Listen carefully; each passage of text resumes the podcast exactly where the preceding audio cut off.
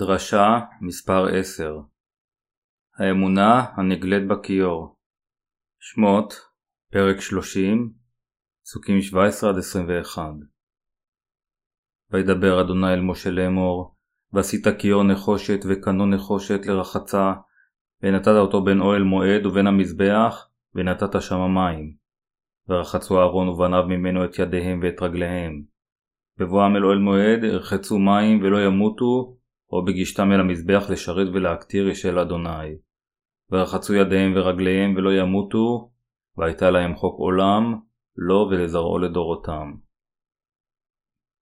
הכיור בחצר המשכן החומר, נחושת, היה תמיד מלא במים. המשמעות הרוחנית, משמעות הנחושת היא השפיטה על כל החטאים של בני האדם. כדי לשאת את כל ההרשאות על חטאי בני האדם, ישוע לקח את חטאי העולם על עצמו כשהוטבל על ידי יוחנן.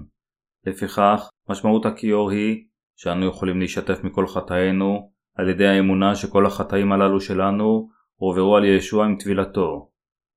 גם הכהנים אשר שירתו במשכן שטפו את ידיהם ורגליהם בכיור לפני שנכנסו למשכן, ועל ידי כך מנעו את מיתתם.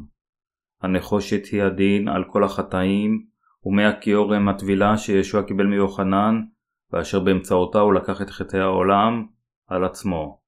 במילים אחרות, הכיור אומר לנו שישוע קיבל את כל החטאים אשר הועברו עליו ונשא את ההרשאות על חטאים אלה. משמעות המים אשר בכיור היא בברית הישנה חוט התכלת אשר במשכן, ובברית החדשה הטבילה אשר ישוע קיבל מיוחנן.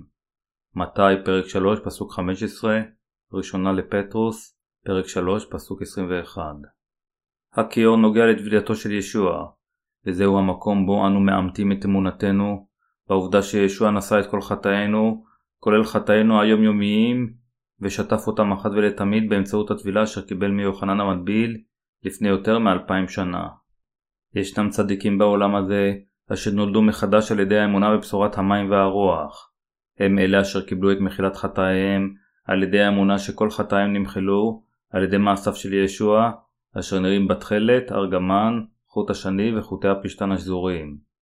בכל אופן, אפילו הצדיקים אשר קיבלו את מחילת חטאיהם אינם מושלמים בבשר, ואינם יכולים שלא לחטוא כל יום, וחטאים כאלה נקראים חטאי היום-יום. המקום אשר אליו הצדיקים שקיבלו את מחילת חטאיהם באים לפתור את בעיית חטאי היום-יום שלהם, הוא היכן אם לא לכיור הזה. כל פעם שהצדיקים חוטאים את חטאי היום-יום, הם באים אל הכיור אשר בחצר המשכן, ושוטפים את ידיהם ואת רגליהם, ועל ידי כך הם יכולים לאמת את העובדה שישוע כבר מחל על כל חטאי היומיום שלהם, גם על ידי האמונה בדברו הכתוב של אלוהים. בתנ"ך, המים לפעמים מסמלים גם את דבר האלוהים, אך המשמעות החשובה ביותר של המים היא טבילתו של ישוע. אל אפסים, פרק 5 פסוק 26 אומר למען קדשה בדברו, אחרי אשר תהירה ברחיצת המים. ויוחנן פרק 15 פסוק 3 אומר אתם כעת מטוהרים בעבור דבריי אשר דיברתי אליכם. הכיור מאפשר לצדיקים הקדושים להחזיק בהוכחה שישוע מחל על כל חטאיהם עם המים ואין זה משנה עד כמה לא מושלם יהיה בשרם. הראשונה לפטרוס פרק 3 פסוק 21 ו-22 אומר וזהו אות הטבילה אשר תושע גם אותנו לא בהסיר טינוף הבשר כי אם בשאול לנו מאת האלוהים רוח שלמה על ידי הקמת ישוע המשיח, אשר הוא לימין האלוהים, אחרי אשר עבר השמיימה, ויחנו לפניו המלאכים והרשויות והגבורות. בדיוק לפי פסוק זה, פטרוס הסביר את המשמעות הרוחנית של המים בימי נוח. אף על פי שנוח הזהיר את החוטאים, הנשמות היו כלואות בחטא. במילים אחרות, מהמבול אשר ניקה את כל הזממה של העולם הראשון, רק שמונה נושעו באמצעות המים. מי המבול בזמן ההוא השמידו את כל אלה אשר מעולם לא האמינו בדבר האלוהים. ועתה, פטרוס תמצאת מהמקרה של המבול של טבילתו של ישוע היא האות של המים האלה. לפיכך, הכיור הוא המקום שבו אנו מאמתים את ישועתנו פעם נוספת לפני אלוהים, גם כאשר אנו נושעים, וגם לאחר מכן.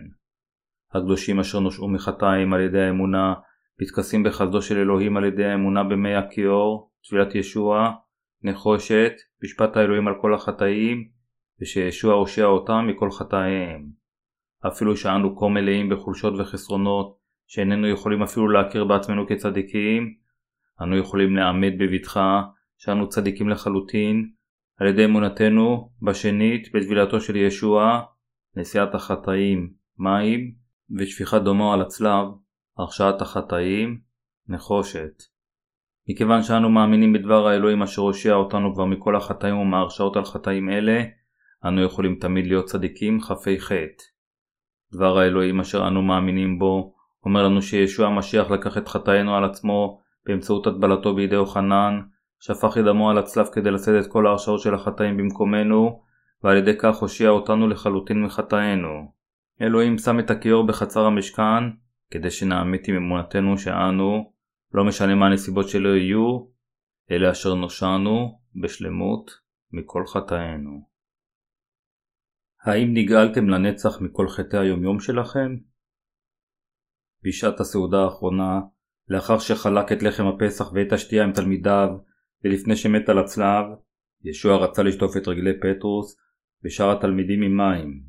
מכיוון שישוע לקח כבר את כל חטאי תלמידיו באמצעות הטבילה אשר הוא קיבל מיוחנן, הוא רצה ללמדם את האמת של הכיור. ישוע אמר להם שלאחר שהוא הוטבל, הוא, כסה הפסח, ישלם את המחיר, המוות, של החטאים כשהוא יתעלה על העץ. לפיכך, למרות שתריסר תלמידיו של ישוע נשארו לא מושלמים, הם לעולם לא יהפכו שוב לחוטאים. באותו אופן, העובדה שישוע שטף את רגליהם, מה שמעיד דבר האמת, שישוע שטף כבר את כל חטאי העולם. כך יכלו התלמידים ללמד תמיד את אנשי העולם שישוע הוא המשיח, ולהפיץ את בשורת המים והרוח, אשר הוא כבר ביצע. אל העבריים, פרק 10, פסוקים 1-20.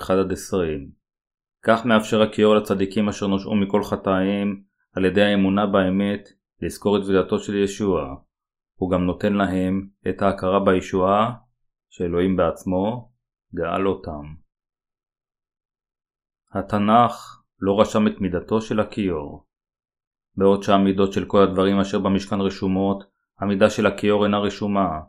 זה מראה לנו את העובדה שזה שישוע בן האלוהים לקח את חטאינו על עצמו עם טבילתו.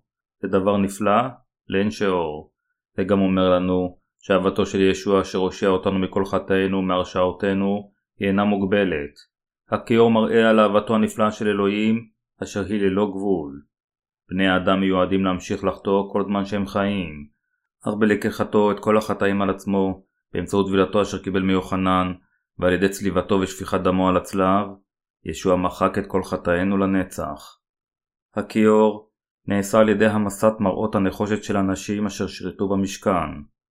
שמות, פרק 38, פסוק 8 המשמעות של זה היא שדבר האלוהים זוהר באור הישועה לחוטאים ומסלק את החשיכה שלהם. אנו חייבים להבין שאלוהינו עשה את הכיור כך שהוא בעצמו יוכל לשטוף את חטאינו. דבר האמת הזה האיר את האור על חטאי האנשים אשר הסתתרו עמוק בליבם, שטף את חטאיהם לעד, נתן להם את מחילת החטאים, ועל ידי כך הפך אותם לצדיקים. במילים אחרות, תפקידו של הכיור הוא להעיד בבירור על האמת שישוע המשיח הושיע אותנו החוטאים לחלוטין עם דבר האלוהים. גם הכיור היה עשוי מנחושת. האם אתם יודעים מהי משמעות הנחושת אשר שימשה לעשיית הכיור? הנחושת היא מה אם לא המשפט על החטאים שעלינו לעמוד בפניו. כדי לדייק יותר, היא אומרת לנו שישוע נשא את כל חטאינו על הצלב עם טבילתו והורשע במקומנו. אנו אלה למעשה אשר היינו אמורים להיות מורשעים על חטאינו, אך באמצעות מי הכיור, אנו יכולים לאמת פעם נוספת שכל חטאינו נשטפו באופן נקי. אלה אשר מאמינים בכך, נהפכים לכאלה אשר נשפטו באמצעות אמונתם, ועל ידי כך הם לא יעמדו יותר למשפט. הכיור המלא במים אומר לנו, באמצעות התכלת, הארגמן, חוט השני וחוטי הפשתן השזורים, ישוע כבר ניקה את חטאיכם, והושיע אתכם לחלוטין מחטאיכם. הוא עשה אתכם לנקיים. הכיור, במילים אחרות, היא הוכחה מפורשת לצדיקים אשר קיבלו את מחילת החטאים, שהם נשטפו מחטאיהם ונושעו. משמעות מזבח העולה הוא הדין על החטאים, בעוד שהכיור קשור מתוך חומרי המשכן אל חוט התכלת, שאומר לנו שישוע לקח את חטאינו על עצמו עם טבילתו בברית החדשה. אנו יכולים להיכנס אל הקודש רק כאשר אנו פותחים ונכנסים אל שער חצר המשכן, עוברים על יד מזבח העולה ואז עוברים ליד הכיור אשר בא לאחריו. אלה אשר יכולים להיכנס אל המשכן, היכן שאלוהים שוכן, הם רק אלה אשר הלכו בבירור דרך מזבח העולה והכיור באמונה. רק אלה אשר קיבלו את מחילת החטאים על ידי האמונה באמת של הכיור בחצר החיצונית של המשכן, יכולים להיכנס אל הקודש. כאשר מישהו מנסה להיכנס אל הקודש בכוחות עצמו, אש תצא מהקודש ותאכל את האיש ההוא. אפילו בניו של אהרון לא היו יוצאים מן הכלל, ולמעשה כמה מהם מתו כתוצאה מכך. ויקרא פרק 10 פסוקים 1-2 אלה אשר אינם מכירים את צדקת האלוהים, אשר נשא את כל החטאים ואת המשפט, ומתעלמים מהאמת הזו, יצאו להורג בגלל חטאיהם. האנשים אשר מנסים להיכנס למלכות האלוהים על ידי האמונה במחשבותיהם, במקום להאמין בישועת החטאים שלו המתוכננת היטב, ללא ספק יעמדו לדין של אש על חטאיהם. בגלל המשפט הבלתי נמנע על חטאיהם, כל מה שמחכה להם כתוצאה מכך, זה רק גהנום. ישוע השלים את ישועתנו מהחטאים על ידי התכלת, הארגמן, חוט השני וחוטי הפשתן השזורים, כדי שנהיה מסוגלים להיכנס אל הקודש. על ידי האמונה באמת הזו, אנו כולנו נושענו מחטאינו. אלוהים קבע את תוכניתו להושיע את בני האדם מחטאיהם, אפילו עוד לפני הבריאה, ונתן לנו לדעת את רצונו בפירוט, באמצעות האמת של חוט התכלת, טבילת ישוע, חוט השני, מות ישוע אל הצלב, וחוט הארגמן, אלוהים הפך לאדם, בתנ"ך. בהתאם לתוכנית זו, הוא אכן הושיע את כל החוטאים מחטאיהם ומעוולותיהם באמצעות מעשיו של ישוע הנראים בחוט התכלת, הארגמן וחוט השני. הראשונה ליוחנן פרק 5 פסוק 4 אומר באמונתנו הניצחון המנצח את העולם. בפסוק 10 שלאחריו אומר המאמין בבן האלוהים יש לו את העדות בנפשו. מהי העדות על הישועה? בשורת האמת אשר נתנה לנו את ישועתנו באמצעות המים, הדם והרוח היא העדות על אמונתנו בבן האלוהים. הראשונה ליוחנן, פרק 5, פסוקים 6-8. במילים אחרות, רק בשורת המים והרוח אשר אנו מאמינים בה, היא ההוכחה שאלוהים שטף אותנו מכל חטאינו, ועשה אותנו לעמו שלו. הדרך היחידה בשבילנו להיוושע מכל חטאינו, להיכנס אל הקודש, להיות ניזונים מלחם החיים אשר ניתן על ידי אלוהים ולחיות בחסדו, היא לא להאמין בשום דבר אחר, מלבד בשורת המים והרוח. על ידי האמונה בבשורת המים והרוח אשר נקטע אותנו מחטאינו, אנו חייבים עתה להיוושע ולחיות את חיי האמונה שלנו בכך שנתאחד עם קהל האלוהים. על ידי האמת שבשורת המים והרוח, אנו יכולים להיות ניזונים מדבר אלוהים בקהלו, להתאחד עמו ולחיות כצדיקים אשר תפילותיהם נשמעים על ידי אלוהים. כאשר אנו מאמינים באמת הזו, אנו יכולים להפוך לצדיקים אשר יש להם את האמונה בתכלת, ארגמן וחוט השני, ואשר מתכסים בחסדו של אלוהים בנוכחותו. חיי האמונה אשר יכולים להיות מנוהלים רק על ידי אנשי האלוהים, באים אך ורק על ידי האמונה במים, בדם וברוח. ואנו יכולים להיוושע מכל חטאינו על ידי האמונה בליבנו, בטבילתו של ישוע, שפיכת דמו ומותו, ושישוע הוא האלוהים בעצמו. האמונה אשר מאפשרת לכם לחיות בקהלו של אלוהים, היא האמונה בתכלת, ארגמן, חוט השני וחוטי הפשתן השזורים. בימים אלה, הרבה אנשים אומרים, כל מה שעלינו לעשות זה רק להאמין בישוע. למה להיות מוטרדים מכל המורכבות הזו? הבה לא נבזבז את זמננו בדיבורים חסרי תועלת, ורק נאמין במה שאנו חושבים שהוא ראוי. יכול להיות שלאנשים כאלה אנו נראים רק כעושי צרות בנצרות, אך מה שברור לחלוטין זה שאם האדם מאמין בישוע מבלי שקיבל את מחילת החטאים, הוא חייב לעמוד בפני הרשעה נצחית. לא להאמין לגמרי בבשורת המים, הדם והרוח, זוהי אמונה שקרית וקלוקלת. זה למעשה לא להאמין בישוע כמו שהיינו. אם אני, כדי לזכות באהדתו של אדם זר מסוים, הייתי מתעקש בעיוורון ואומר לאדם הזר הזה, אני מאמין בך. האם אדם זה ישתכנע? אדם זה באמת מאמין בי, וישמח על כך? ההפך הוא הנכון. קרוב לוודאי שהוא יגיד, האם אתה מכיר אותי? אני לא חושב שאני מכיר אותך. אם אגיד לו שוב, אך בכל אופן אני מאמין בך, ואסתכל עליו בעיניים רציניות בניסיון לגרום לו להרגיש יותר טוב. האם אז הוא יהיה שמח על כך? יותר סביר להניח שהוא יראה אותי רק כחנפן ללא עמוד שדרה, אשר מנסה לקרוא את מחשבותיו ולזכות באהדתו. גם אלוהים אינו שבע רצון באנשים אשר מאמינים בו בצורה עיוורת. כאשר אנו אומרים, אני מאמין באלוהים, אני מאמין בישוע שהוא מושיע חוטאים, אנו חייבים להצהיר על אמונתנו בו, לאחר שאנו יודעים ומאמינים כיצד ישוע טיפל בעוולותיהם של החוטאים. אם אנו מאמינים בצורה נמהרת או בעיוורון כאילו אין לנו שום אופי, לעולם לא נוכל להיוושע. אנו ניוושע רק כאשר נדע קודם בבירור כיצד ישוע גרם לחטאינו להיעלם. כאשר אנו אומרים שאנו מאמינים במישהו, אנו נותנים את ביטחוננו באדם הזה, כיוון שאנו מכירים אותו היטב, ומחשיבים את האדם הזה כאמין. כשאנו נותנים את מבטחנו באדם אשר אנו לא מכירים היטב, המשמעות היא שאנו משקרים או שותים המצפים לבגידה. לפיכך, כאשר אנו מתיימרים להאמין בישוע, אנו חייבים לדעת בדיוק כיצד ישוע גרם לכל חטאינו להיעלם. רק אז לא נינטש על ידי אדוננו ברגע האחרון, וניכנס לגן עדן כילדים הנולדים מחדש של אלוהים. האמונה האמיתית אשר מובילה אותנו לגן עדן היא האמונה בתכלת, ארגמן וחוט השני. במילים אחרות, האמונה האמיתית היא האמונה בבשורת המים והרוח, אשר הושיע אותנו באמצעות המים, טבילת ישוע, הדם, מות ישוע, ורוח הקודש, ישוע הוא האלוהים. אנו חייבים פשוט לדעת עד כמה גדול חסדו של אדוננו, אשר הושיע אותנו, ולהאמין בו, כיוון שהאמונה באמת הזו תוביל אותנו לתשועתנו.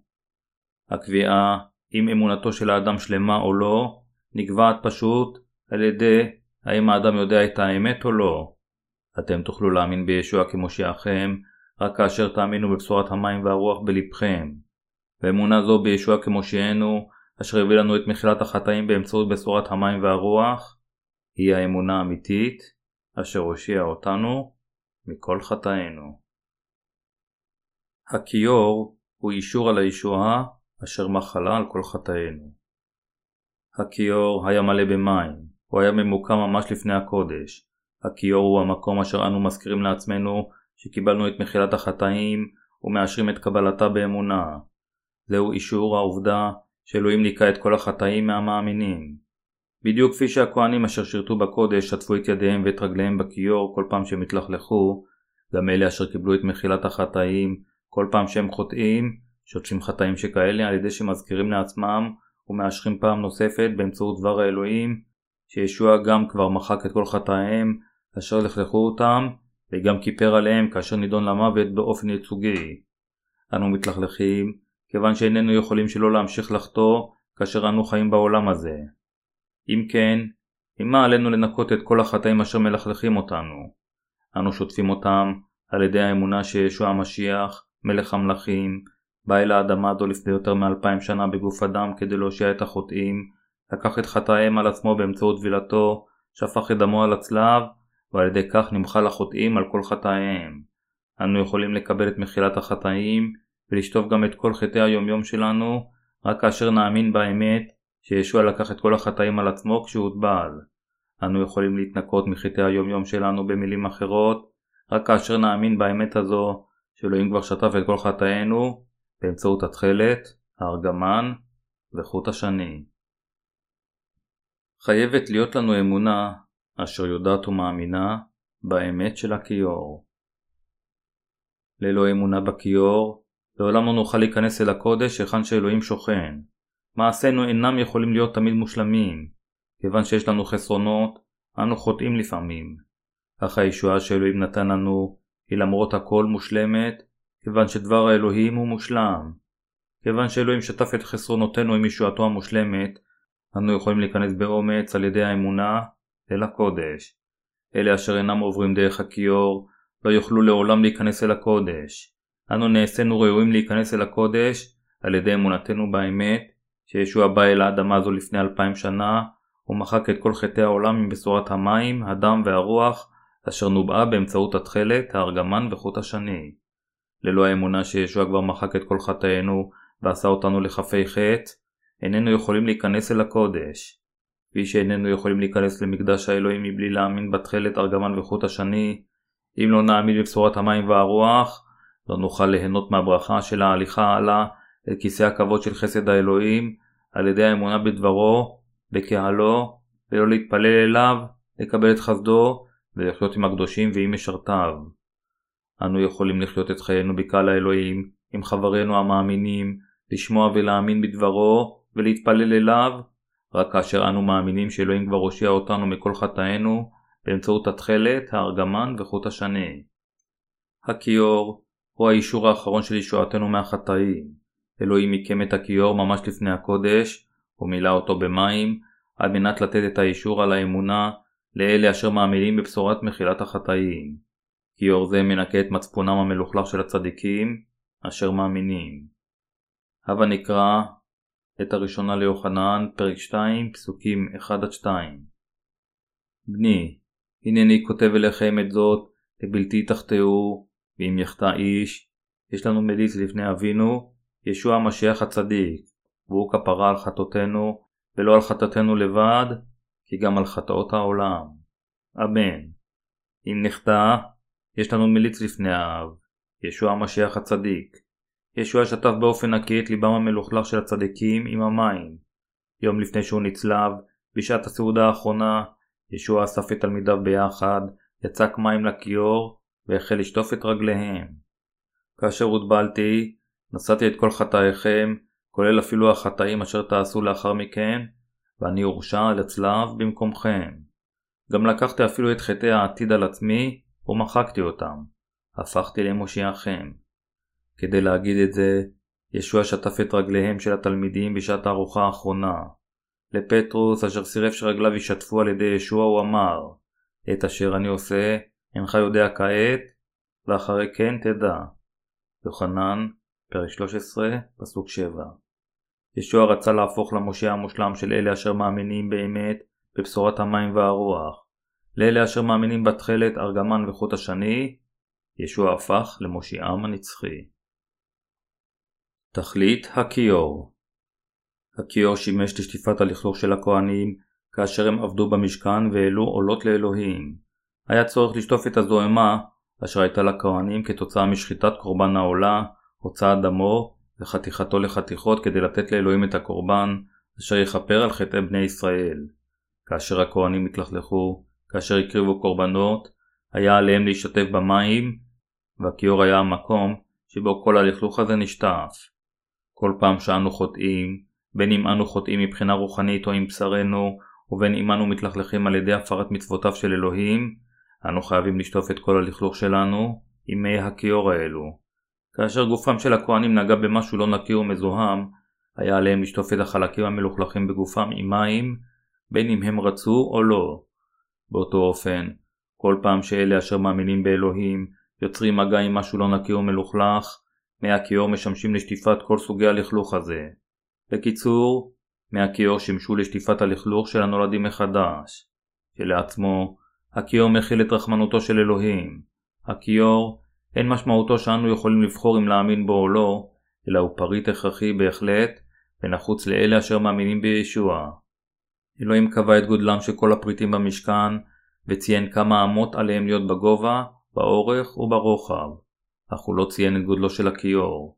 זהו דבר האופייני רק לכיור. זה מראה על האהבה האינסופית שהמשיח העניק לנו. אנו, אשר מבצעים כל יום חטאים. באהבה הזו של המשיח נמצאת טבילתו, צורת הנחת הידיים אשר שטפה את כל חטאינו. מכיוון שהרבה מים היו נחוצים לכהנים כאשר הם התלכלכו כשביצעו את תפקידם, הכיור היה תמיד צריך להיות מלא במים. כך שגודלו של הכיור היה תלוי בצורך זה. כיוון שהכיור היה עשוי מנחושת, כל פעם שהכהנים נשטפו במימיו, הם חשבו על הדין של החטאים. הכהנים אשר שירתו במקדש היו חייבים תמיד לשטוף את כל הלכלוך של ידיהם ורגליהם עם מי הכיור.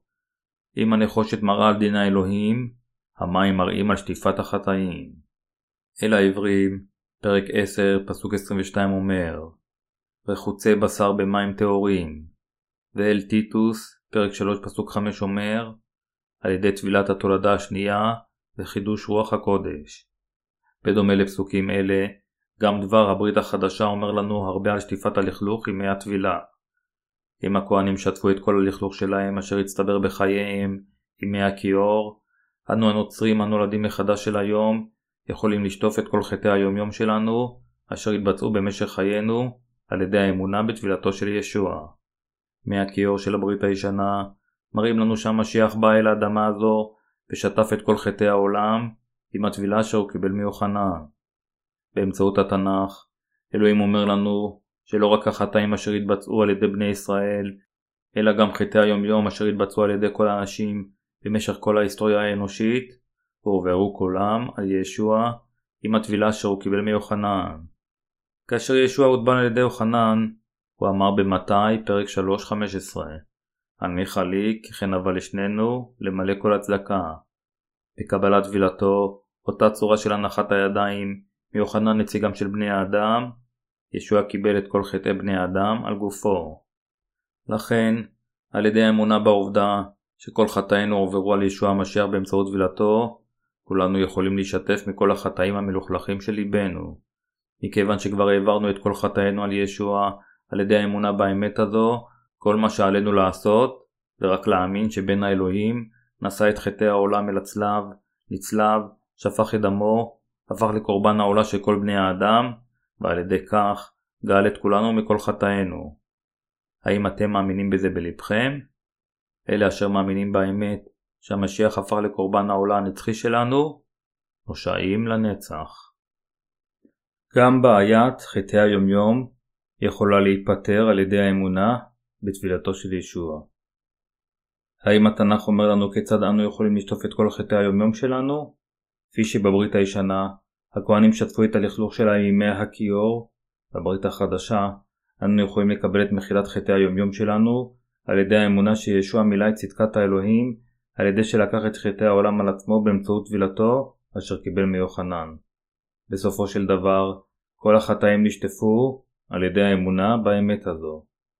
כאשר בני ישראל נתנו את קורבן החטא לאלוהים, הם הביאו למשכן חיית קורבן ללא פגם, כמו כבש או עז, התוודו על חטאיהם, והעבירו את כולם על הקורבן, על ידי ששמו את ידיהם על ראשו, והרגו את קורבן העולה הזה, אשר קיבל את חטאיהם. לאחר מכן, הם שחטו את גרונו, הוציאו את דמו, שמו את הדם על קרנות מזבח העולה ושפכו את הנותר על הקרקע. ויקרא פרק 4 אפילו חטאי השנה שלהם נמחלו כולם מיד על ידי האמונה באמצעות קורבן החטא של יום הכיפורים. ויקרא פרק 16 בסופו של דבר, אנו קיבלנו את מחילת החטאים באותה דרך כמו קורבן החטא של הברית הישנה, כלומר, על ידי האמונה בתפילתו של המשיח, אשר בא כדי למחוק את חטאינו, ובדם שעל הצלב. הנחת הידיים של הברית הישנה היא אותו דבר כמו הטבילה אשר ישוע קיבל בברית החדשה. משיחנו טיפל ושטף את כל חטאינו כשהוטבל על ידי יוחנן ונצלב. כאשר על ידי עבודתו של המשיח, בטבילתו ודמו על הצלב, אלוהים מושיע אותנו באופן מושלם מכל חטאינו, מה נשאר לנו עוד לעשות כדי להימחל מחטאינו? כאשר על ידי עבודתו של המשיח, בטבילתו ודמו על הצלב, אלוהים מושיע אותנו באופן מושלם מכל חטאינו, מה נשאר לנו עוד לעשות כדי להימחל מחטאינו? מה שאנו חייבים לזכור ולהאמין, שאפילו אם אנו חוטאים כל יום בחיינו בגלל חולשותנו, כל החטאים האלה כבר נשטפו על ידי ישוע המשיח, אשר בא במים ובדם. אף על פי שאנו מאמינים באלוהים, בגלל חסרונותינו, אנו עדיין נכשלים בחולשותינו ובחסרונותינו. אך אלוהינו, אשר יודע את כל זה, הושיע אותנו על ידי ששלח את המשיח אל האדמה הזו, גרם לו לקחת את חטאי העולם על עצמו באמצעות טבילתו, והקריב אותו. בהניחו את מזבח העולה ואת הכיור בחצר המשכן, אלוהים אפשר לנו לשטוף את כל חטאינו היומיומיים אשר נעשו כל יום, לפני שאנו נכנסים אל המקדש, בית האלוהים. אכן זה אומר שאנו אמורים לשטוף את חטאי היומיום שלנו עם תפילות תשובה יומיומיות. ההפך הוא הנכון. אמונתנו בתפילתו של המשיח ובדמו על הצלב, היא המנקה אותנו מכל חטאינו. אלוהים קבע שכאשר הצדיקים עושים טעויות ועושים חטאים ועוולות לאחר שהאמינו בישוע, הם צריכים להשתתף מכל החטאים האלה על ידי האמונה בטבילה שהמשיח, אדוני הכיור, קיבל. אנשים רבים נוטים להתייחס לנשיאת החטאים על ידי ישוע ושפיטתו על כל החטאים כאותו דבר, קושרים את שניהם בעיוורון לחבילה אחת. אך כיוון שאנו עושים חטאים יומיומיים על בסיס יומי בגלל חולשותינו, שטיפת החטאים והמשפט על החטאים חייבים להיות מופרדים לשניים. הטבילה אשר ישוע קיבל מיוחנן ומותו על הצלב היו כדי לשאת את כל חטאינו על עצמו, כדי שישפט על החטאים האלה ולהושיע אותנו מהם באופן מושלם. באמונה זו, אנו יכולים לקבל כך את המשפט על חטאינו אחת ולתמיד. לפיכך, בעיית חטאי היומיום שלנו, אשר אנו עושים כל יום, חייבת להיפטר על ידי האמונה בתפילתו של המשיח. על ידי האיחוד בין שני המרכיבים הללו, הטבילה והצלב, הישועה היחידה והמושלמת הושלמה. זוהי האמת של מחילת החטאים. כל עוד זה נוגע לפתרון בעיית חטאינו, אנו חייבים לחשוב ולהאמין בזה על ידי הפרדת תפילת ישוע והצלב אחד מהשני. כאשר הכהנים הרגו חיית קורבן במשכן, הם היו מגואלים בלכלוך ובדם שניתז. איננו יכולים להתחיל אפילו לדמיין עד כמה מלוכלכים הם היו. הכהנים היו צריכים לשטוף את כל הלכלוך הזה, אך אם לא היו מים בכיור אשר בחצר המשכן, הם לא היו מסוגלים לעשות את זה. לא משנה אם זה היה כהן גדול או כהן רגיל אשר היה צריך למחול על כל חטאי השנה, בלי לשטוף את הלכלוך שלו מיד ימי הכיור, האדם הזה לא יכל שלא להמשיך להיות עדיין עם הלכלוך עליו. אפילו אם היה על הכהן הגדול כל הזוהמה הזו, כיוון שהיה שם הכיור בחצר המשכן, הוא תמיד יכל להיות נקי, אפילו כאשר הכהן היה מוחל על כל חטאי השנה לחלוטין, זה עדיין היה על ידי שטיפת חטאי היומיום האלה, שהאדם הזה התנקה. אלוהים קבע שהכהנים אשר נותנים לו את הקורבנות צריכים לשטוף את כל לכלוכם בכיור. אנו, אם כן, יכולים להבין מדוע אלוהים שם את הכיור בחצר המשכן. אנו יכולים גם לדעת מדוע הכיור הזה הושם בין מזבח העולה והמקדש. מדוע אנו זקוקים לכיור? האמת אשר נראית במשכן נגלית ביוחנן פרק 13. במשך הפסח, לאחר שאכל את הסעודה האחרונה עם תלמידיו, ישוע החל לשטוף את רגליהם כשהוא מתחיל מפטרוס. כאשר ישוע ניסה לשטוף את רגליו, הוא ביקש מפטרוס לשים את רגליו כדי שהוא יוכל לשטוף אותם. בכל אופן, פטרוס סירב כשהוא אומר, אני צריך לשטוף את רגליך, כיצד אתה יכול, אדוני, לשטוף את רגליי? פטרוס סירב, כיוון שהוא חשב שאין זה הולם שהמורה ישטוף את רגלי תלמידו. כיצד אני יכול להעיז לבקש ממורי לשטוף את רגליי? אינני יכול. פטרוס המשיך לסרב לשירותו של ישוע. לדברים שישוע אמר לפטרוס כאן יש חשיבות גדולה. את אשר אני עושה אינך יודע כעת, ואחרי כן תדע. יוחנן פרק 13 פסוק 7 זה מה שישוע התכוון. אינך יכול להבין עתה מדוע אני שוטף את רגליך, אך זה ללא ספק יהיה המפתח לפתרון בעיית חטאי היומיום שלך. אתה תעשה הרבה חטאים יומיומיים מעתה והלאה, אך כבר לקחתי את חטאי היומיום של העתיד שלך על עצמי, ובגלל חטאים אלה אני חייב עתה לשפוך את דמי על הצלב. לכן עליך לדעת ולהאמין שאני המשיח, אשר לקח אפילו את חטאי היומיום שתעשה בעתיד.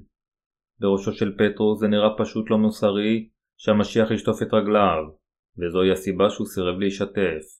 אך ישוע אמר לפטרוס, אתה תבין לאחר מכן, ושטף את רגליו. רק כאשר אשטוף את רגליך, יוכל להיות לך קשר עימי. אתה אינך מבין מדוע אני שוטף את רגליך, אך לאחר מכן כשאני אצלב ואתרומם למלכות השמיים, אתה תדע מדוע שטפתי את רגליך. כיוון שאני המשיח שלך, נשאתי אפילו את חטאי העתיד שלך עם טבילתי, ועל ידי שיהפוך לקורבן העולה על חטאיך, אהפוך למושיעך. כפי שאדוננו אמר, בזמן ההוא, פטרוס לא הבין דבר מכל זה, אך לאחר התרוממותו של ישוע, הוא נוכח להבין זאת, ובאמת, זהו היה המאורע אשר שטף אף את חטאי היומיום שלו. כיוון שאינני יכול שלא לעשות חטאים יומיומיים בעולם, ישוע שטף את רגליי כדי שאאמין שהוא המשיח אשר לקח אף את חטאי היומיום האלה על עצמו עם הטבלתו על ידי יוחנן המטביל. טבילתו של המשיח טיפלה אפילו בחטאי היומיום של העתיד. ישוע לקח את כל החטאים האלה על עצמו עם טבילתו, נשא את החטאים האלה של העולם אל הצלב, ונשא את כל ההרשאות על החטאים האלה כשנצלב.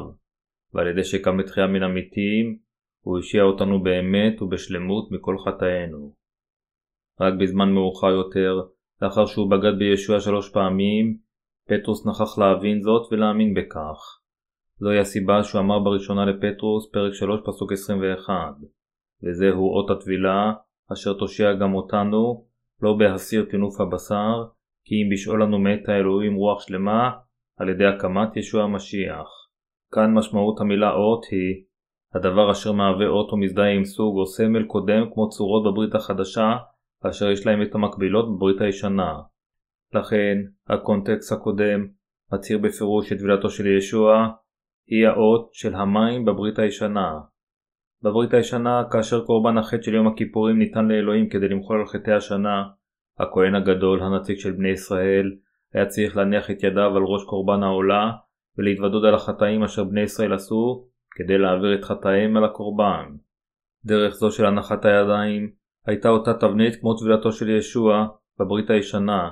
קורבן העולה היה צריך לדמים למוות כיוון שהוא קיבל את כל חטאי בני ישראל אשר הועברו עליו, גרונו נשחט, בתוך זמן קצר הוא איבד את כל דמו.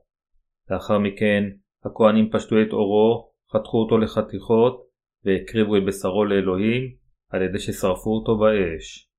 המשיח, אשר הוא התמצית האמיתית של קורבן העולה של הברית הישנה, בא אל האדמה הזו, קיבל את חטאינו באמצעות הנחת הידיים, דימם על הצלב, עומד במקומנו. לכן היום, אתם ואני קיבלנו לחלוטין את מחילת חטאינו באמצעות טבילת ישוע ומותו על הצלב, ואנו חייבים לשטוף גם את כל חטאי היומיום שלנו, אשר נעשו בכל יום בחיינו, באמונה שחטאים אלה כבר נוקו מאיתנו על ידי הטבילה שאדוננו קיבל ועל ידי הדם שהוא שפך על הצלב. אנו חייבים לדעת את האמת הזו ולהאמין בה. אנו יכולים להיגאל מכל חטאי היומיום שלנו רק כאשר נאמין שישוע לקח את כל חטאינו על עצמו ושטף את כולם באמצעות טבילתו. במילים אחרות, כל פעם שאנו עושים חטאים יומיומיים, אנו חייבים לאשר את אמונתנו בבשורת המים והרוח. על ידי שאנו מהרהרים באמת שאפילו החטאים היומיומיים האלה כבר נשטפו על ידי ישוע עם טבילתו והצלב, בכל מקרה, איננו יכולים לאבד את ישועתנו, ואנו יכולים לשקם אותה מיד, כל פעם שליבנו מותקף בתחושת אשמה. כיוון שישוע כבר מחק אפילו את חטאי היומיום אשר נעשו על ידי הצדיקים, אשר קיבלו את מחילת החטאים בחיי היומיום שלהם, אלוהים נתן להם את הכיור, כך שצדיקים אלה, שמחילת חטאיהם באה על ידי המים, הדם והרוח, יוכלו לשטוף את חטאי היומיום שלהם באמצעות אמונתם בבשורת המים והרוח. זוהי הסיבה שאלוהים עשה את הכיור על ידי שאסף והתיך את מראות היד אשר שימשו את הנשים ששירתו בעול מועד, כיוון שהמראות האלה מספקות את ההשתקפות העצמית. כל פעם שאנו מבצעים חטאי יומיום ושוקעים בייאוש בגלל חולשותינו, אנו חייבים ללכת אל הכיור ולשטוף את ידינו ורגלינו. תפקידו של הכיור הוא להזכיר לנו שישוע לקח את חטאי בני האדם על עצמו אחת ולתמיד, כאשר הוטבל על ידי יוחנן. כדי ללמד על האמת הזו את הצדיקים אשר קיבלו את מחילת החטאים, אדוננו גרם לבני ישראל לעשות את הכיור ממראות היד של הנשים הללו, למלאו במים, ואפשר לכהנים להתנקות מהלכלוך של ידיהם ורגליהם עם המים האלו. אנו מאמינים שישוע הוא בן האלוהים, הבורא והמושע של בני האדם, ואנו חייבים לזכור שהמשיח בא אל האדמה הזו בגוף אדם וקיבל את כל חטאינו אשר הועברו על גופו באמצעות הטבילה אשר קיבל מיוחנן, כלומר, כל פעם שאנו עושים חטאים יומיומיים בעולם הזה, אנו חייבים לזכור אף יותר שהמשיח בא בגוף אדם, הוטבל ונצלב, ועל ידי כך מחק כבר את כל חטאינו. אם לא נזכור זאת ונאמין בכך, אף על פי שקיבלנו את מחילת החטאים, אנו שוב נהיה כבולים לחטאי היומיום שלנו, ונחזור בחזרה לאישיותנו החוטאת. לפיכך, אנו חייבים להאמין כל יום שכל החטאים אשר עשינו בגלל חולשותינו וחסרונותינו כבר הועברו על ישוע באמצעות טבילתו. כל יום אנו חייבים לזכור, להאמין שוב ולאשר שהמשיח לקח את כל חטאינו על עצמו ושטף את כולם עם הטבלתו בידי יוחנן. אין אף אחד על פני האדמה הזו אשר יכול לקבל את מחילת החטאים על ידי האמונה בישוע מבלי להאמין שהוא נשא את חטאי העולם כשהוטבל על ידי יוחנן וששפך את דמו. ואפילו אם האנשים מקבלים את מחילת החטאים, אין אף לא אדם אחד אשר לא עושה חטאים יומיומיים. לפיכך, ללא האמונה בתפילתו של ישוע, כולם היו מלאים בחטא, ורצונו של אלוהים לעולם לא היה ממלא את כולם. זוהי הסיבה שאלוהים נתן לנו את בנו, גרם לו להתאבל על ידי יוחנן, ונתן אותו על הצלב, כדי שידמם. אם אנו מאמינים בישוע המשיח כמשיחנו, אנו חייבים להאמין שכל חטאינו עוברו עליו באמצעות הטבלתו בידי יוחנן, ושהוא נשא את כל הרשעותינו, על ידי שנשא את חטאי העולם אל הצלב, על ידי שנצלב ועל ידי ששפך את דמו על הצלב. אנו מקבלים את מחילת חטאינו על ידי האמונה בטבילתו של ישוע ודמו. כל חטאינו נעלמו על ידי האמונה באמת הזו. אנו הגענו אל הצדיקות על ידי האמונה בליבנו ובאהבתו של אלוהים. ליבנו עכשיו חף מחטא, נקי וללא רבב. אך ישנם עדיין חסרונות בבשרנו. זוהי הסיבה שעלינו לזכור כל יום את טבילתו של ישוע ותמיד להזכיר לעצמנו את האמת הזו. כל פעם שחולשותינו וחסרונותינו מתגלים, כל פעם שמחשבות רעות עולות ואנו מתלכלכים, וכל פעם שמעשינו אינם ישרים, אדוננו שבע רצון רק כאשר אנו זוכרים שישוע לקח את כל החטאים האלה על עצמו, כאשר קיבל את טבילתו מיוחנן, ומנקים שוב את ליבנו על ידי האמונה באמת הזו. כל פעם שאנו עושים חטאים, אנו קודם צריכים להודות בחטאינו לפני אלוהים, לאחר מכן אנו חייבים להאמין שוב שכל החטאים הללו כבר עוברו על ישוע באמצעות טבילתו. אנו, אשר התנקנו על ידי עבודת טבילתו של ישוע, חייבים להתנקות כל יום מחטאי היומיום שלנו על ידי האמונה בעבודה הזו. זוהי הסיבה שאנו בהחלט חייבים לזכור ולהאמין בעובדה שאנו יכולים להשתף מכל חטאינו באמצעות טבילתו של ישוע המשיח. בדקנו עתה מדוע אלוהים שם את הכיור בין מזבח העולה לבין המשכן. אלוהים שם את הכיור בין מזבח העולה והמשכן כדי שבשעה שנלך לפניו אנו נלך בגוף ובלב נקי. אפילו לאחר שהפכנו לצדיקים אשר קיבלו את מחילת החטאים המושלמת באמצעות טבילתו של ישוע והצלב, ליבנו עדיין נוטה להתלכלך כאשר אנו חוטאים, בין אם ברצון או שלא מרצון. זוהי הסיבה שאנו חייבים לנקות את הלכלוך הזה בכיור כאשר אנו עוברים את מזבח העולה והולכים לפני אלוהים. כיוון שאיננו יכולים ללכת לפני אלוהים, אפילו אם יש לנו את הלכלוך הקטן ביותר, אלוהים שם את הכיור במזבח העולה והמשכן, כך שנוכל להיכנס למקום הימצאו של אלוהים בניקיון, לאחר ששטפנו את עצמנו עם מי הכיור. איזה סוג של מצפון הוא מצפון טוב לפני אלוהים?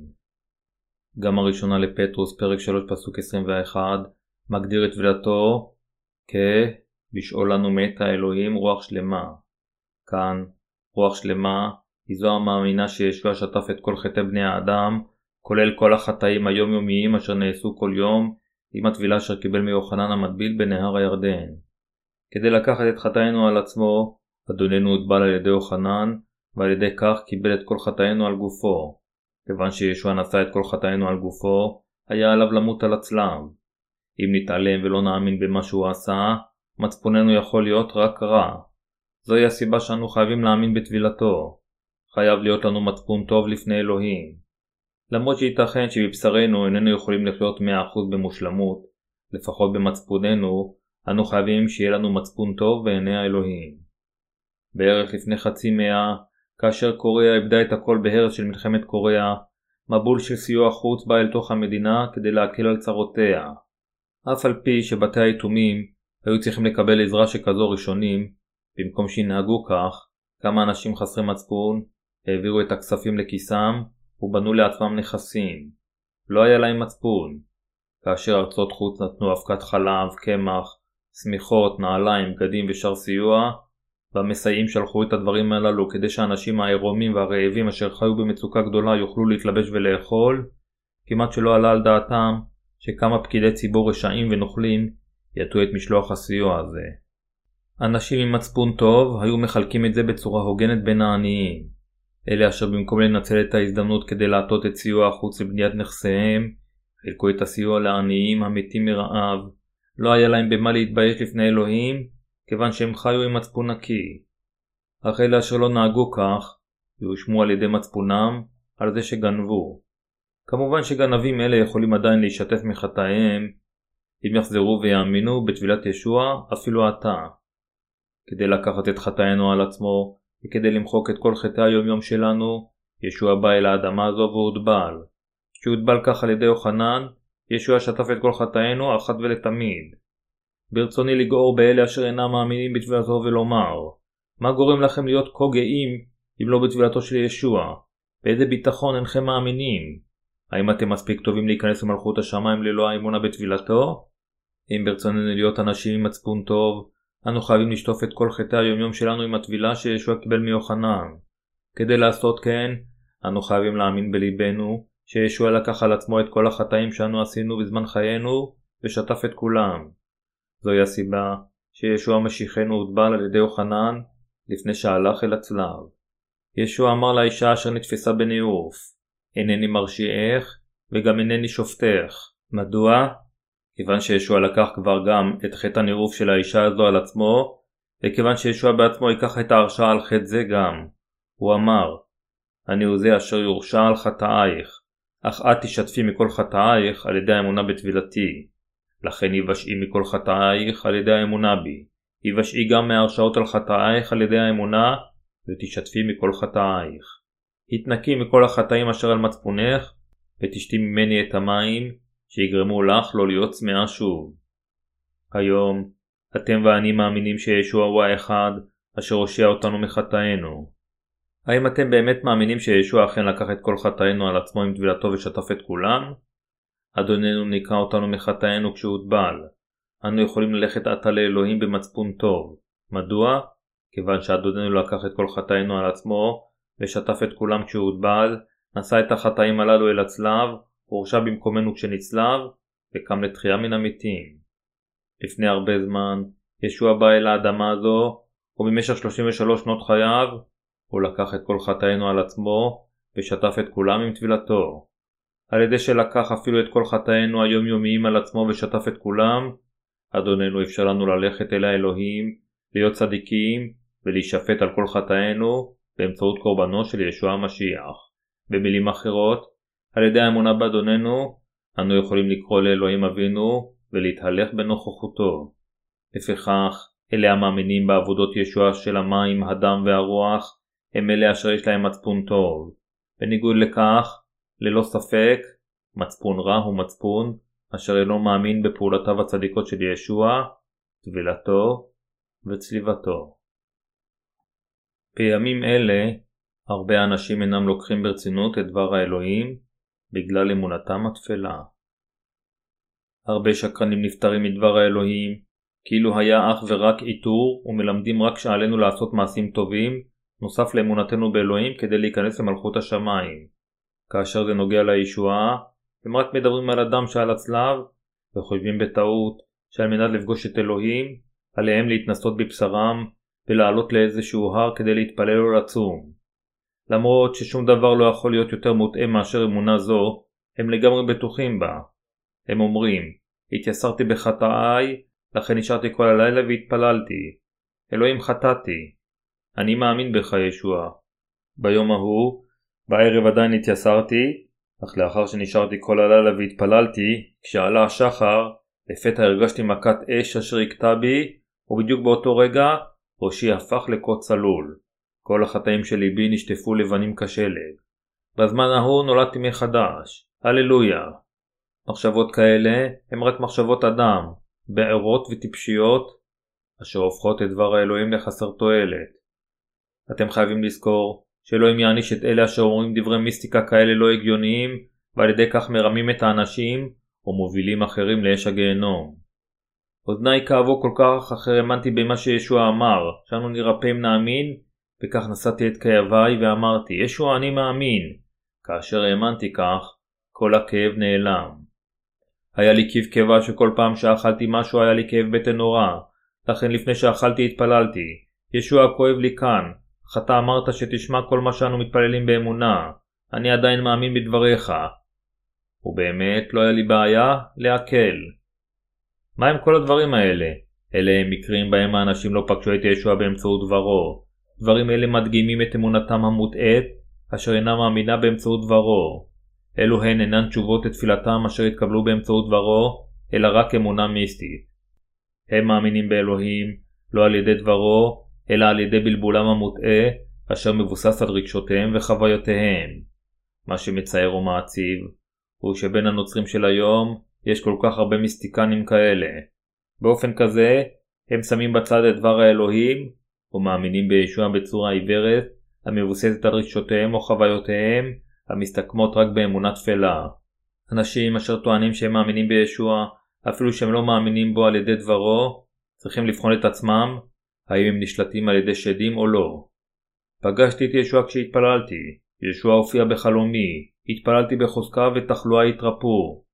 כל אחד עם חצי פה יכול להצהיר כאלה הצהרות, אך מה שברור הוא שזוהי לא האמונה אשר ניתנה על ידי אלוהים, אלא היא האמונה השקרית אשר ניתנה על ידי השטן.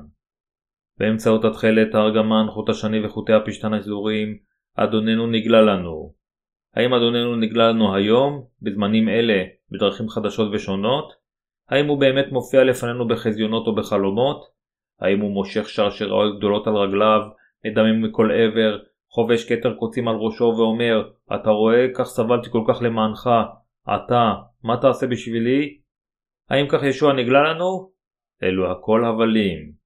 אך יש אנשים שכנראה לאחר שראו סוג כזה של חלום נודרים נדר לפני אלוהים. ישוע אני אהיה משרתך ואשרת אותך בכל ליבי עד סוף ימיי. אני אבנה בית תפילה פה. אני אבנה כנסייה פה. אני אשא את צלבי על גבי במשך שארית חיי, ואעיד עליך ברחבי האומה ובכל העולם. למעשה, אנו יכולים להתקל בקלות במטיפים אדוקים שכאלה ברחובות או במקומות ציבוריים.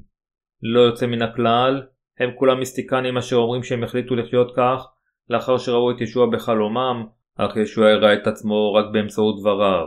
הוא אינו מדבר אלינו בחלום או בשעה שאנו מתפללים, במיוחד בתקופה כזו שכל דבריו ניתנו לבני האדם באופן שלם. חלומות באים מהעולם המורכב של תת המודע האנושי. לאנשים האלה יש סוגי חלומות כאלה, כיוון שהם פשוט חושבים יותר מדי, וכיוון שיש להם את כל סוגי הדמיון על ישוע באהבתם שאינה זוכה לגמול. כאשר לבכם מתעכב מאוד על עניין מסוים לפני השינה, מתקבל על הדעת שתראו את עצמכם באים במגע עם נושאים אלה גם בחלומותיכם. באופן זה, החלומות באים מתת המודע שלכם. זוהי הסיבה שאם אנו חושבים יותר מדי, אנו חולמים את כל סוגי החלומות המוזרים. לכל החלומות הללו אין שום קשר לאמונה, אלא עם השתקפות של שינויים פיזיולוגיים או תת-הכרתיים. זוהי הסיבה שאם אנשים חושבים הרבה על ישוע, שהוא מדמם על הצלב, הוא מופיע בחלומם עם כתר קוצים על ראשו. כשלעצמו, אין שום דבר פסול בחלום שכזה, אך לקחת חלום כזה יותר מדי ברצינות זו טעות חמורה. מה אם ישוע יופיע לפניהם מדמם כולו ויאמר, מה תעשה בשבילי? עליך לחיות למעני את שארית ימיך כסגפן, למעני, עליך להיות בעל שום רכוש. ישנם אנשים טיפשים, אשר נותנים למעשה את כל רכושם כדי שהם יוכלו לחיות כך. האם יש מישהו אשר נבהל עד עמקי נשמתו בגלל חלום, לקח אותו ברצינות, או שחייו השתנו בגללו? מה אם לא זה? היא מיסטיקה. אלוהים פוגש אותנו באמצעות דברו. הוא אינו מישהו אשר אנו יכולים לפגוש בחלום או במחזה בתפילותינו. דבר האלוהים כתוב בברית הישנה והחדשה, וכאשר אנו שומעים את הדברים אשר מלמדים אותנו ולוקחים אותם לליבנו, נשמותינו יכולות לפגוש אותו באמצעותם.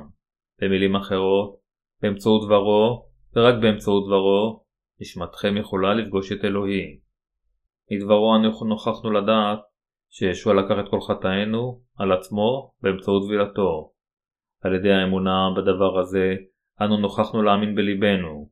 גם התשובה לשאלה מדוע היה על ישוע למות על הצלב, נמצאת בדברו. מכיוון שישוע לקח את חטאינו על עצמו כשהוא הוטבל, הוא מת על הצלב והושיע אותנו. על ידי דברו, למדנו להכיר את אלוהים, ועל ידי דברו, נוכחנו להאמין בו. גם זה שישוע המשיח הוא האלוהים, אנו יודעים ומאמינים על ידי דברו. כיצד נוכחנו להאמין בישוע? האם זה לא בזכות דבר האלוהים הכתוב? אם דבר האלוהים לא היה, כיצד היינו יכולים לפגוש ולהאמין בישוע, אשר העלים את כל חטאינו? אם דבר אלוהים לא היה, אמונתנו הייתה שום דבר. זה מה שאני חושב. ייתכן שנדבר מתוך מחשבותינו. ואז כאשר ליבנו מלא במשהו שאיננו אמת, האמת האמיתית אינה יכולה להיכנס לליבנו. הדבר הנכון לעשותו זה לא להגיד זה מה שאני חושב, אלא זה מה שהתנ"ך אומר.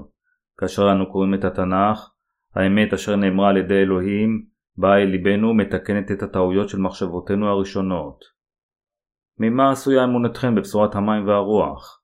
האם היא עשויה ממחשבותיכם, או שמא הפכתם לנולדים מחדש, כאשר נוכחתם להאמין בזה על ידי דברו? באמצעות דברו, אנו נוכחנו להאמין ולפגוש את אלוהים בליבנו. זוהי הסיבה ששער חצר המשכן היה הרוג מתכלת, ארגמן, חוט שני וחוטי פשתן שזורים. משמעות המים אשר היו בכיור היא הטבילה, אשר באמצעותה ישוע המשיח לקח את כל חטאינו על עצמו. הניחה לי כי כן אבל לשנינו למלא כל הצדקה.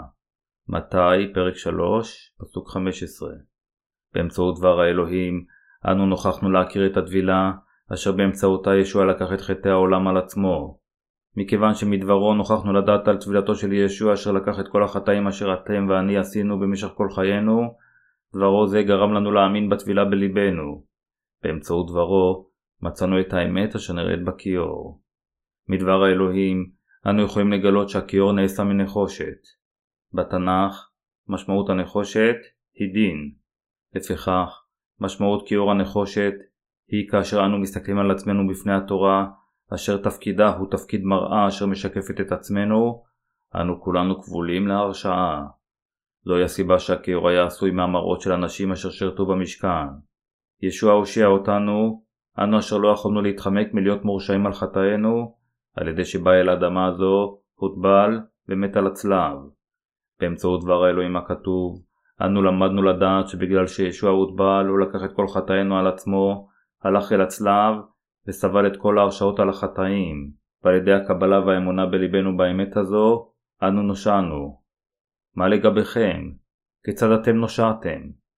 בזרם מסוים אשר הולכים אחרי המיסטיקה, החברים חייבים לדעת את היום המדויק של ישועתם, באיזה חודש ויום הם נושעו. הכומר בזרם זה אמר והעיד לפני הרבה מאמינים שהוא האמין בישוע ונושע כאשר עלה על איזשהו הר והתפלל והרגיש שהוא כלום.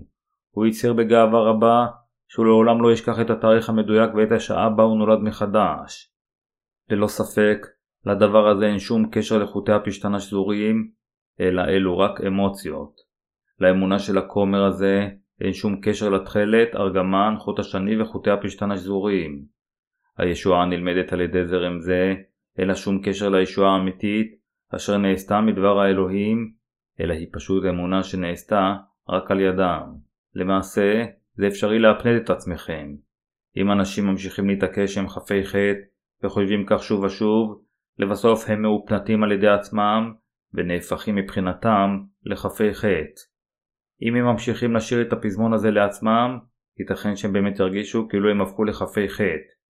אך הרגשה כזו לעולם לא תוכל להמשיך לאורך זמן. לכן, תוך זמן קצר, עליהם להפנט שוב את עצמם ולשיר אני חף מחטא, אני חף מחטא. כמה אנוכית, שקרית, טיפשית ותפלה היא אמונה זו. משמעות חוטי הפשתן השזורים היא דבר אלוהים של הברית הישנה והחדשה.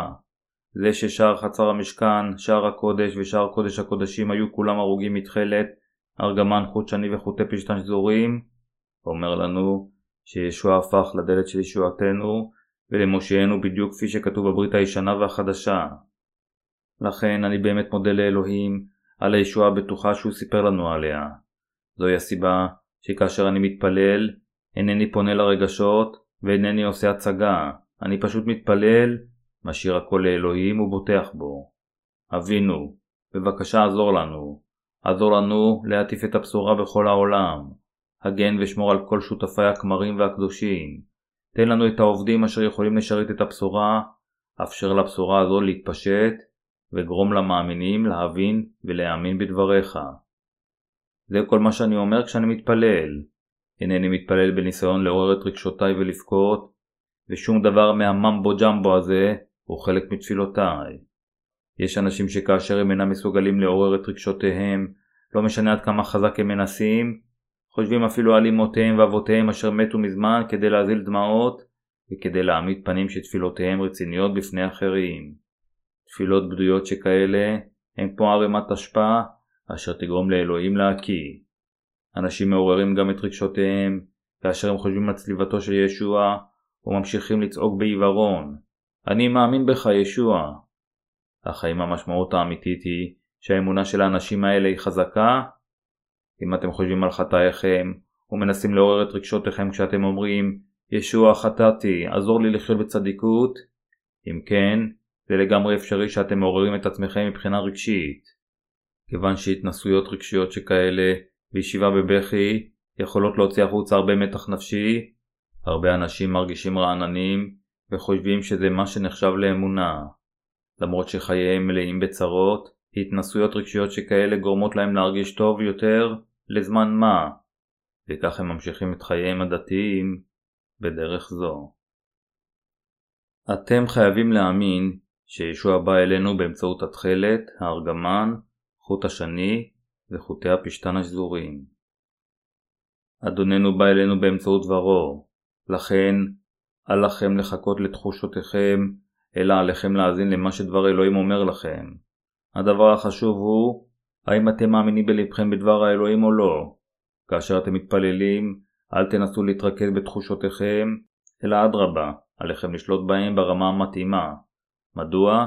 כיוון שישנם הרבה שקרנים בעולם הזה, אשר יפנו אל אלה אשר נראים כרגשניים וכנלהבים, וינצלו את רגשותיהם. מכיוון שאנשים לעיתים קרובות ביותר מאבדים את הצד האינטלקטואלי שבהם כאשר הם רודפים אחר רגשותיהם, שכנסי התעוררות נערכים תחת הכותרת התעוררות רוחנית גדולה, ברוב המקרים המטרה היא רק לעורר את רגשותיהם של המשתתפים. בכל אופן, כיוון שהשמעת דבר האלוהים אינה מצריכה לעורר את רגשותיהם של האנשים כמו כנסי התעוררות הרוחניים האלה של העולם, עכשיו שאני נולד מחדש, אינני יכול להחזיק בהתעוררות שכזו אפילו אם אנסה. כיוון שנולדתי מחדש מדבר האמת, נפרדתי בברכה מההיבט האמוציונלי שבי, אשר נהג להפריע לחיי הרוח שלי. אנו, הצדיקים אשר שומעים מדבר האלוהים, משתמשים בשכלנו ומאמינים בליבנו, ולעולם לא מעוררים את רגשותינו. אנו מאמינים באמת, על ידי הבנה מהירה, אם מישהו אומר לנו את דבר האלוהים כמו שהוא או לא, ועל ידי הבחנה מהירה, האם האדם הזה אומר לנו אותו או לא, אנו מאמינים בכך. מכיוון שלנו, אנו המאמינים באמת של התכלת, הארגמן, חוט השני וחוטי הפשתן הסדורים, יש את רוח הקודש בליבנו, אנו כולנו מבינים שגירוי אמוציונלי הוא רחוק מהאמת, ואנו מקבלים רק את האמת האמיתית בליבנו. ישוע בא אלינו על ידי התכלת, הארגמן, חוט השני וחוטי הפשתן השזורים. כמה נפלאה האמת הזו, כמה נפלאה היא אהבתו של אדוננו אשר הושיע אתכם.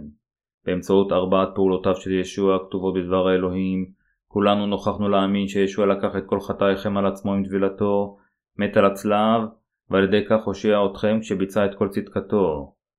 האם אתם מאמינים באמת הזו בלבכם? אלה אשר מלמדים את הבשורה, חייבים להפיצה במסגרת חוטי הפשתן השזורים, כלומר, דבר אלוהים של הברית הישנה והחדשה, ותוכנה חייב להיות התכלת, הארגמן וחוט השני. ואלה אשר שומעים אותה, חייבים לקבלה בליבם, ולהאמין בה בלב שלם. מי הכיור שטפו את חטאינו. באמצעות טבילתו, ישוע לקח את כל חטאינו על עצמו ושטף את כולם. טבילת ישוע נוגעת למי הכיור. היא נקטה אותנו, אנו אשר היינו כבולים לגיהנום בגלל חטאינו, ואפשרה לנו לעמוד בפני אלוהים. כיוון שישוע קיבל את כל חטאינו על עצמו באמצעות טבילתו, הוא יכל ללכת אל הצלב ולשטוף אותם על ידי צליבתו למוות. גם טבילתו של ישוע וגם הצלב מעידים שישוע נשא את ההרשעות של כל חטאינו. באמצעות הטבילה והצלב, ישוע ביצע את כל ישועתנו. נתינת תפילות תשובה לעולם לא תוכל לנקות אותנו מחטאינו. מכיוון שישוע לקח את כל חטאינו על עצמו עם טבילתו, כל חטאינו נשטפו. על ידי האזנה לדבר הזה, והאמונה במה שישוע עשה למעננו, אנו יכולים להיגאל מכל ההרשאות של חטאינו. הודות להרשאות שישוע נשא, אנו נשאנו כבר את כל ההרשאות על חטאינו באמצעות אמונתנו בטבילתו. באמת, אנו נושענו על ידי האמונה. במידת מה, הישועה פשוטה עד מאוד. אם נאמין במתנה ובאהבה של הישועה, נוכל להיוושע. אך אם לא נאמין, לא נוכל להיוושע. מלבד הישועה אשר התבצעה על ידי אלוהים, אין שום דבר שאנו יכולים לעשות כדי להיוושע. איננו יכולים לעשות דבר למען ישועתנו ללא אלוהים. כיוון שאדוננו החליט לו שהיינו בדרך זו, אפילו לפני הבריאה, הוא ביצע את ישועתנו, הכל תלוי במה שאלוהים החליט. אלוהים האב החליט להושיע אותנו באמצעות בנו ורוח הקודש, וכאשר הגיע הרגע המתאים, הוא שלח את בנו היחיד ישוע אל האדמה הזו. כאשר ישוע הגיע לגיל שלושים, והגיע הזמן בשבילו לבצע את מעשי ישועה האלה, האב גרם למשיח להתאבל ולמות על הצלב, הקים אותו לתחייה, ועל ידי כך הושיע אותנו. אנו נושענו, על ידי שלמדנו וידענו מדבר הברית הישנה והחדשה, מה ישוע עשה למעננו, ועל ידי האמונה בזה בליבנו. להיוושע על ידי האמונה בלב, זה שום דבר אחר מלבד לקבל את האמונה לתוך ליבנו. האם אתם מאמינים שדבר התנ"ך הזה הוא דבר האלוהים? מה אם לא התנ"ך הזה הוא אלוהים בעצמו אשר התקיים מבראשית, ודברו. באמצעות דבר הברית הישנה והחדשה, דבר האלוהים, אנו יכולים לדעת ולפגוש את אלוהים, ובאמצעות דבר הברית הישנה והחדשה, אנו יכולים להבין ולהאמין שהוא הושיע אותנו באמצעות התכלת, הארגמן, חוט השני וחוטי הפשתן השזוריים. גם, מכיוון שאלה המאמינים באמת הזו, נושעו, הם יכולים להעיד שלדבר הזה יש ללא ספק כוח. אל לנו לשפוט ולהעריך את דבר האלוהים עם מחשבותינו הצרות, אלא אדרבה, עלינו להבין מכך כיצד בדיוק אלוהים מושיע אותנו. מהברית הישנה והחדשה, אני מקווה ומתפלל שכולכם תשמעו עתה ותאמינו בדבר התכלת, תפילת ישוע, הארגמן, ישוע ומלך המלכים, חוט השני, הצלב וחוטי הפשתן השזוריים, דבר אלוהים של הברית הישנה והחדשה. אם תשימו בצד את דבר האלוהים ותשפטו במשך שארית חייכם את דברו על פי קנה המידה שלכם, לעולם לא תיוושעו. אם אתם מכירים בעצמכם שאינכם יודעים את דבר האלוהים היטב, אתם חייבים לשמוע בקפידה למה שהאמונה שנאמרה קודם אומרת. בין אם הם כמרים, עובדים או הדיוטות, כאשר תשמעו לדבר האלוהים אשר נאמר מפיהם, וכאשר מה שהם מלמדים הוא באמת נכון לפני האלוהים, כל מה שעליכם לעשות זה להכיר בכך שזה נכון, ולהאמין בזה בלבכם. אלה אשר מפיצים את דברו, אינם מפיצים את זה מכיוון שזה כה פשוט, אלא הם נוהגים כך כיוון שמה שהם מפיצים זה הדבר הנכון לעשותו לפני אלוהים. זוהי הסיבה שהם מלמדים את הידע הנכון על אלוהים, כלומר, בשורת המים והרוח, האמת של התכלת, הארגמן, חוט השני וחוטי הפשתן השזוריים. לא חשוב ממי אנו שומעים זאת, אם זה באמת דבר האלוהים האמיתי, אין שום דבר שאנו יכולים לעשות מלבד לקבל זאת, אם כן, וזה מכיוון שאין קצת ואין גם שמץ של טעות בדבר האלוהים. אנו חייבים להאמין בדבר האלוהים. מה זה להאמין? זה לקבל, זה לפתוח.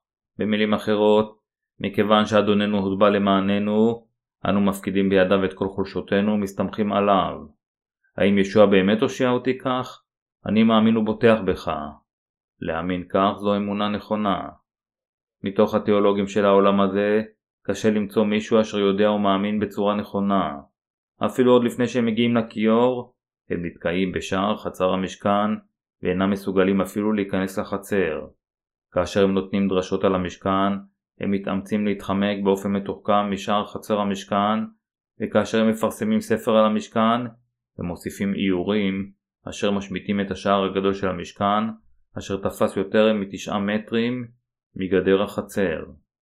לפעמים, ישנם כאלה אשר מלמדים באומץ על שער חצר המשכן, אך כיוון שהם אינם יודעים את התמצית המהותית של חוט התכלת, הם רק אומרים, תכלת הוא צבע השמיים. הם מצהירים שחוט התכלת הוא צבע השמיים, אשר מראה שישוע הוא אלוהים בעצמו, וחוט השני מתייחס לדם שישוע שפך על הצלב, שהוא היה על האדמה הזו, ועל ידי כך עוקפים באופן מתוחכם את האמת של שער חצר המשכן. מה לגבי הארגמן? הארגמן אומר לנו שישוע הוא מלך המלכים ואלוהים בעצמו. האלוהיות של ישוע כבר מוכלת בחוט התכלת בדיוק, לכן אין צורך לחזור שוב על האמת עם חוט של צבע אחר. האמת של חוט התכלת היא שישוע בא אל האדמה הזו ולקח את כל החטאים של בני האדם על עצמו אחת ולתמיד כשהוטבל על ידי יוחנן. אך התיאולוגים של העולם הזה, כיוון שהם אינם מזהים את טבילת ישוע זו, אינם יכולים לדעת אותה וגם לא להטיף עליה, אלא רק לומר את ההבלים שלהם. אלה אשר לא נולדו מחדש בגלל אי האמונה בישוע, אשר בא על ידי התכלת, הארגמן, חוט השני וחוטי הפשתן השזוריים, אינם יודעים שישוע לקח את כל החטאים על עצמו באמצעות הטבילה, ונשא את הרשעותיהם. לפיכך, הם הפכו לעיוורים מבחינה רוחנית, ולכאלה שאינם יכולים לפתור את דברו. לכן הם הפכו את דבר האלוהים לדבר דתי, על ידי שפרשו אותו בשרירות, על ידי מחשבותיהם שלהם. הם מלמדים, האמינו בישוע ותיוושעו, היו טובים וענבים מעתה והלאה. הם הפכו את האמונה בישוע המשיח לדת ותו לא, אשר מדגישה רק את מעשיהם הטובים. מכיוון שאנשים יודעים שהם לא יכולים להיות טובים בלי קשר עד כמה בחוזקה הם ינסו, הם בקלות הולכים שולל אחר דבר זה, אשר מפעיל את רצונם של האנשים להיות טובים. הדתות הולכות אחר אותה תבנית ישנה. אם תנסה, תוכל לעשות זאת. או, עשה ככל שאתה יכול כדי להפוך לקדוש. המוטיב המרכזי אשר משותף לכל הדתות הוא שהערך של מחשבות טובות, מאמצים ורצון בני האדם הוא מאוד גבוה. מה לגבי בודהיזם לדוגמה? הבודהיזם מדגיש את מאמציהם ורצונותיהם האינסופיים של בני האדם ומלמד את מאמיניו לנסות להפך לקדושים בכוחות עצמם כשהוא אומר אל תרצח, חפש את האמת והיה קדוש. בדרך מסוימת, ההוראה שלו דומה לדוקטרינות הנוצריות. הסיבה שהנצרות והבודהיזם נראים כה קשורים בקרבה, למרות שהם ההפך הגמור אחד מהשני, זה מכיוון שהם שניהם דתות ותו לא. דת ואמונה שונות לגמרי אחת מהשנייה. האמונה האמיתית זה להכיר ולקבל לליבנו את המתנה שאדוננו, אשר הושיע אותנו אך ורק באמצעות צדקת האלוהים, נתן לנו.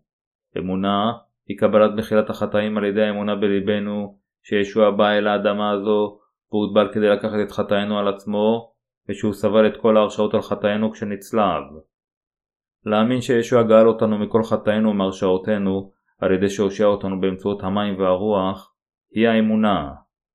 האם אתם מאמינים? אנו חייבים להאמין באמת בליבנו. אלוהים כבר הושיע אתכם ואותי מחטאינו.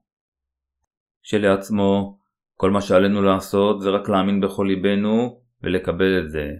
זה מה שבאמת על ידיו הצייתנים של אלוהים לעשות לפניו, וכל שאר הדברים אינם כה חשובים. כיוון שאלוהים אהב אתכם, הוא שלח את בנו היחיד אל האדמה הזו, גרם לו לקחת את חטאיכם על עצמו כשהוטבל, גרם לו להצלב ולדמם, גזר עליו מוות כשהרשיע אותו, הקים אותו לתחייה, ועל ידי כך הושיע אתכם מכל חטאיכם. לכן, אם לא תאמינו באמת הזו, כיצד אלוהים ירגיש? אפילו אתה, אם ברצונכם להפוך לבניו ובנותיו הצייתנים אשר יכולים להשביע את רצון ליבו, עליכם להאמין שאלוהים באמצעות בנו מחק את כל חטאיכם והושיע אתכם מהם. אם תאמינו בלבכם ובאסירות תודה, עליכם להודות בפיכם. האם גם אתם רוצים להאמין בו, אך זה נראה לכם כה קשה להאמין בלבכם? אם כן, נסו להודות באמונתכם בפיכם בצורה ברורה. כאשר תתוודו כך שאתם מאמינים, האמונה תנבט ותצמח אט אט. האמונה שייכת לאלה אשר לוקחים אותה באומץ. הבה נניח לרגע שיש לי טבעת יהלום אמיתית. הבה נמשיך להניח שאני אתן לכם אותה, אך אחד מכם מסרב לקחתה ואומר שהוא אינו יכול להאמין שהטבעת עשויה מיהלום אמיתי. למרות שהטבעת היא טבעת של יהלום אמיתי, כיוון שהאדם הזה לא האמין, בשבילו זה לא יהלום, ועתה הוא איבד את ההזדמנות לקבל טבעת יהלום אמיתית. אמונה היא אותו דבר. אם מומחה לאבנים טובות נותן לאנשים בהצהרה כתובה שטבעת זו עשויה מיהלום אמיתי, הם יאמינו בכך. אלוהים אמר לנו בפירוט, באמצעות דברו הכתוב, שהישועה אשר הוא נתן לנו היא האמת, ואלה המאמינים בישועתו, בגלל שדברו מעיד על כך, הינם אנשי האמונה. קשה לי למעשה להאמין שזוהי האמת, אך מכיוון שאתה הישות המוחלטת, אמרת שזוהי האמת, אני מאמין בכך. כאשר האנשים מאמינים כך, הם הופכים לאנשי אמונה, והמתנה הכי יקרה הופכת לשלהם כפי שהובטח. מצד שני, ישנו גם סוג אמונה שונה. הבה נניח שנוכל זייף טבעת יהלום, ושמישהו קנה אותה כשהתלהב מצבעיה המבהיקים, ושוכנע שהיא אמיתית. האדם משוכנע לחלוטין שהוא עשה בחירה נבונה, אך למעשה הוא הולך שולל. כאשר אנשים מאמינים בעדי שקר, אשר טוענים שהטבעת עשויה מיהלום, בעוד למעשה אין זה כך, אז יהלום זה הוא כמו יהלום אמיתי לאנשים אלה. אך מה שיש להם כמובן זה רק זיוף. באותו אופן, ישנם אנשים בעלי אמונה מוטעית, אף על פי שהם משוכנעים באמונתם, היא מוטעית, חסרת שחר ומיסטית, כיוון שהיא לא באה מדבר האלוהים. אלוהים אמר, לא תעבוד אלוהים אחרים על פניי. דבר האלוהים הוא אלוהים בעצמו, ודברו אומר לנו שעד שלא ניוולד מהמים והרוח, לא נוכל לראות את מלכות האלוהים. יוחנן, פרק 3, פסוק 5. אלוהים אומר לנו שמבלי ללכת קודם דרך שער חצר המשכן ההרוג בתכלת ארגמן חודשני וחוטי פשתן צורים, איננו יכולים להיכנס אל חצר המשכן. ואלה אשר לא שטפו קודם את ידיהם ורגליהם בכיור, אינם יכולים להיכנס למשכן. כיוון שרק הדבר הזה הוא אמת, כל הדברים האחרים מלבד זה הם כולם שקר. רק אמונה באמת היא האמונה האמיתית, וכל אמונה במשהו אחר היא שקר. לא משנה עד כמה וייתכן שבני האדם יאמינו באופן נלהב, משהו לא דבר האלוהים, הוא לא דבר האלוהים עד הסוף. כאשר ישוע אמר לכם שהוא גרם לכל חטאיכם להיעלם עם טבילתו ודמו על הצלב, כל מה שעליכם לעשות זה רק להאמין. מכיוון שהאחד אשר אמר שהוא עשה את זה, הוא האלוהים, האמונה הזו בדברו היא אמיתית. אם אדוננו לא עשה כן באמת, למעשה לא בסדר שלו, אך אמונתכם בעצמה אינה מוטעית. מצד שני, אם ישוע בהחלט עשה כן, אך אתם לא האמנתם ולכן לא נושעתם, אם כן, כל זה יהיה על אחריותכם. זוהי הסיבה שמה שעלינו לעשות זה להאמין. אנו חייבים להאמין במה שאלוהים דיבר אלינו באמצעות קהלו. האם אתם מאמינים? מהו הדבר אשר נאמר על ידי קהל האלוהים? זהו דברו של ישוע המשיח אשר בא אלינו על ידי התכלת, הארגמן, חוט השני וחוטי הפשתן השזורים. קהל האלוהים הפיץ את דבר האלוהים, שישוע לקח את חטאינו על ידי שהוטבל, ושישוע הוא האלוהים בעצמו, ושהוא נשא את ההרשאות של חטאינו אל הצלב. האמונה באמת הזו, שישוע הושיע אותנו, היא האמונה של היהלום האמיתי, באחריותו של אלוהים. כאשר אנו יודעים קודם את רצונו של אלוהים, ואת המשמעות הרוחנית הנראית במשכן ואז מדברים עליהם, זה כה פשוט. אך אם נמשיך לא לדעת אותם ונדע רק ידע שטחי על מבנהו החיצוני של המשכן, המילה המקורית שלו בעברית, או את הרקע ההיסטורי שלו, אם כן, לא תצמח לנו שום תועלת מכך, אלא יהיה לנו לבסוף רק כאב ראש. האמינו בטבילתו של ישוע. ישוע קיבל את הטבילה אשר נקטע את כל החשיכה, אפילו את החטאים המלוכלכים אשר בלבנו. משמעות הטבילה היא לשטוף את החטאים, להעביר, לקבור, למסור ולכסות. מכיוון שישוע קיבל סוג כזה של טבילה, הוא לקח את כל חטאיכם על עצמו. אלה אשר לא יאמינו בזה עתה, יוצאו להורג ויושלכו לגיהנום. ועשית כאו נחושת וכנו נחושת לרחצה. ורחצו ידיהם ורגליהם ולא ימותו, והייתה להם חוק עולם לו ולזרעו לדורותם. שמועות פרק 18, פסוקים 21-30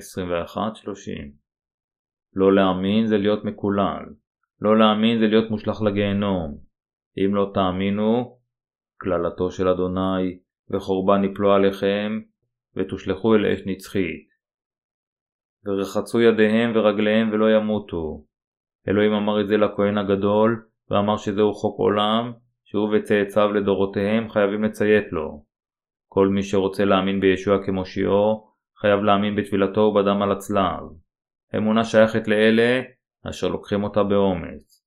הישועה הופכת לשלכם כאשר אתם מקבלים אותה בלבכם על ידי האמונה. האמת יכולה להיות לנו לתועלת רק כאשר אנו מאמינים בה. אנו חייבים להאמין במה שאלוהים אומר לנו. אין מכשול גדול יותר ללב מאשר חוסר אמונה. אלוהים אמר שהכהנים באים לפניו אלוהים אמר שכשהכהנים באים לפניו הם חייבים קודם לשטוף את רגליהם ואת ידיהם באופן נקי בכיור הנחושת. אך עדיין יש יותר מדי אנשים אשר אין בהם אמונה בשטיפת ידיהם ורגליהם במי הכיור.